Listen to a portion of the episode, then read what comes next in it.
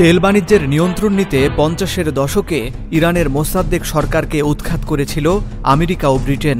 এই অভ্যুত্থান নাড়িয়ে দিয়েছিল ইরানের ক্ষমতা কাঠামোকে। সিআইএ এবং এমআই সিক্স এর ব্লু প্রিন্টে সরিয়ে দেওয়া হয় জাতীয়তাবাদী প্রধানমন্ত্রী মোহাম্মদ মোসাদ্দেক ও তার মন্ত্রিসভাকে। পররাষ্ট্রমন্ত্রী সহ অনেককে দেওয়া হয় ফাঁসির দণ্ড। ইতিহাসের সেই ঘটনাবহুল গল্প নিয়েই আমাদের আজকের আয়োজন। ভিডিওটি শেষ পর্যন্ত দেখুন।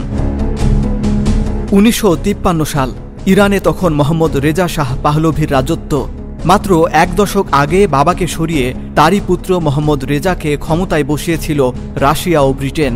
তিপ্পান্নর আগস্টে হঠাৎই ইরানের রাজনৈতিক পরিস্থিতি বদলাতে শুরু করে। সম্রাট মোহাম্মদ রেজা পাহলভি প্রধানমন্ত্রী মোহাম্মদ মোসাদ্দেককে বরখাস্ত করলেন। পশ্চিমের বিরুদ্ধে অবস্থান নেওয়া জনপ্রিয় একজন নেতাকে বরখাস্ত করার বিষয়টা এত সহজ ছিল না।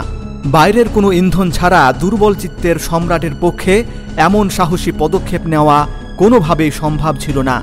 কিন্তু তিনি তা করতে পেরেছিলেন, কারণ এর নেপথ্যে ছিল মার্কিন গোয়েন্দা সংস্থা সিআইএ আর ব্রিটেনের এমআই সিক্স। সবচেয়ে ইন্টারেস্টিং ব্যাপার হলো, যে সরকারি আদেশে মোসাদ্দেককে বরখাস্ত করা হয়েছিল, তাও লিখে দিয়েছিলেন সিআইয়ের একজন এজেন্ট। তার নাম কার্মিথ রুজভেল্ট। কার্মিত তখন তেহরানে সিআইয়ের প্রধান কর্মকর্তা। এক সময়কার মার্কিন প্রেসিডেন্ট থিওডোর রুজভেল্টের নাতি এই কর্মকর্তাই ছিলেন মোসাদ্দেক বিরোধী অভ্যুত্থানের মূল আর্কিটেক্ট। ইরানে তেলের নিয়ন্ত্রণ নিজেদের হাতে রাখতেই মোসাদ্দেককে সরানোর পরিকল্পনা হাতে নেওয়া হয়। প্রাথমিক পরিকল্পনাটি এমআই সিক্স করলেও অভ্যুত্থানের ব্লু প্রিন্ট সিআইয়ের কর্মকর্তারাই তৈরি করে। যুক্তরাষ্ট্র চাইছিল পশ্চিমা পুতুল সম্রাট রেজা শাহের হাতেই তেলের নিয়ন্ত্রণ থাকুক। তাই শাহের অনুগত ফয়জুল্লাহ জাহিদি নামের একজন সাবেক ইরানি জেনারেলকে খুঁজে বের করা হয়, যাতে তাকে মোসাদ্দেকের স্থলাভিষিক্ত করা সম্ভব হয়। কিন্তু মোসাদ্দেক সরকার যদি টের পেয়ে যায়, তাহলে জেনারেল জাহিদি গ্রেফতার হবেন, এটা একদমই নিশ্চিত। অভ্যুত্থান পরিকল্পনাও নস্বাত হবে। তা যাতে না ঘটে, সেজন্য কার্মিত রুজভেল্ট নিজেই মাঠে নামলেন।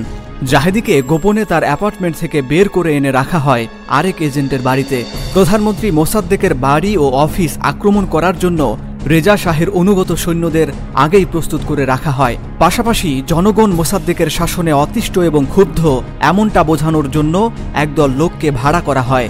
ভাড়াটে লোকগুলোর কাজ ছিল রাজপথে মোসাদ্দেক বিরোধী মিছিল করা। কিন্তু মোসাদ্দেকের বিরুদ্ধে কেন এত আয়োজন? তেল বাণিজ্য ও অভ্যন্তরীণ রাজনীতিতে হস্তক্ষেপের জন্য দীর্ঘদিন ধরে পশ্চিমা দেশগুলোর সাথে মোসাদ্দেকের দ্বন্দ্ব চলছিল। তিনি চেয়েছিলেন তেলের একটা বড় অংশ সে দেশের জনগণের জন্য সংরক্ষিত রাখতে। মোসাদ্দেক এরই অংশ হিসেবে ব্রিটেনের নিয়ন্ত্রণে থাকা অ্যাংলো ইরানিয়ান তেল কোম্পানিটি জাতীয়করণ করেন। এ সিদ্ধান্ত ক্ষিপ্ত করে তোলে ব্রিটেনকে। কিন্তু ব্রিটেন একা মোসাদ্দেককে সরানোর ঝুঁকি নিতে চায়নি। লন্ডন থেকে ওয়াশিংটনকে বোঝানো হয় ইরান হয়তো কমিউনিস্ট শিবিরে যোগ দিতে পারে। তখন পশ্চিমা পুঁজিবাদ আর সোভিয়েত ইউনিয়ন পরিচালিত কমিউনিজমের মধ্যে এক ধরনের স্নায়ুযুদ্ধ চলছিল। কাজেই আমেরিকা সিদ্ধান্ত নেয় যে এ ব্যাপারে তাদের কিছু একটা করতে হবে। ইরানের শহরাঞ্চলে মোসাদ্দেকের প্রতি বেশ ভালোই সমর্থন ছিল, কিন্তু ইরানি এলিট শ্রেণির সাথে তার একটা বিচ্ছিন্নতা সৃষ্টি হয়েছিল। সিআইএ বুঝতে পারল যে ইরানের শাহ এবং প্রধানমন্ত্রীর মধ্যে একটা দ্বন্দ্ব উস্কে দিয়ে সহজেই সরকারকে ক্ষমতাচ্যুত করতে পারবে। কিন্তু প্রথম দফা অভ্যুত্থানের চেষ্টা ব্যর্থ হয়। ভীতু শাহ তার স্ত্রীকে নিয়ে পালিয়ে বাগদাদে চলে যান। তবে কয়েকদিনের মধ্যে দ্বিতীয় দফা অভ্যুত্থানে মোসাদ্দেক ক্ষমতাচ্যুত হন। প্রধানমন্ত্রী হন জেনারেল জাহেদি।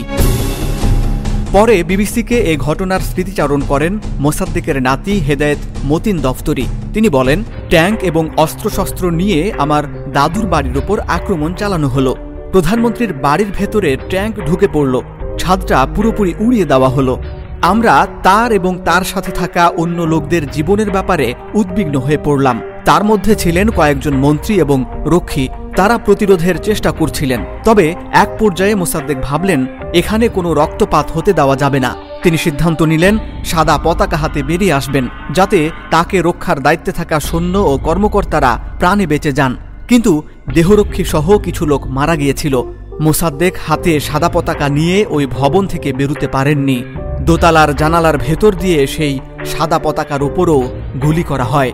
আমার দাদু এবং তার সাথের লোকেরা এক প্রতিবেশীর বাড়ি থেকে আরেক বাড়ি, তারপর আরেকটি বাড়িতে গিয়ে রাত কাটালেন। মোসাদ্দেক বিদেশে পালিয়ে যেতে পারেননি কিংবা পালাতে চাননি। অল্প কিছুদিনের মধ্যেই তিনি গ্রেফতার হলেন। বিচারের পর তাকে কারাদণ্ড দেওয়া হলো। পরে অবশ্য তিনি জেল থেকে ছাড়া পান এবং নিজের বাড়িতে ফিরে আসেন। উনিশশো তেষট্টি সালে মৃত্যু পর্যন্ত গৃহবন্দী করে রাখা হয় তাকে। কিন্তু মোসাদ্দেক এর সহযোগীদের ভাগ্য এতটা সহায় ছিল না। তাদের অনেককেই মৃত্যুদণ্ড দেওয়া হয়। এই তালিকায় ছিলেন মোসাদ্দেক সরকারের পররাষ্ট্রমন্ত্রীও। যুগে যুগে ঘটে যাওয়া ঘটনা এবং সেই ঘটনার পিছনের রহস্য নিয়েই হিস্ট্রি অ্যান্ড পলিটিক্স। ইতিহাস থেকে বর্তমানের অবস্থান তুলে ধরা হবে এই চ্যানেলে। জানতে পারবেন নানান অজানা তথ্য। আমরা সঠিক বার্তা পৌঁছে দেব আপনার কাছে। আমাদের কন্টেন্ট যদি আপনার ভালো লাগে, তবে অবশ্যই লাইক দিন, সুচিন্তিত মতামত তুলে ধরুন এবং তথ্য সমৃদ্ধ এই বার্তাটি ছড়িয়ে দিন বিশ্ববাসীর কাছে।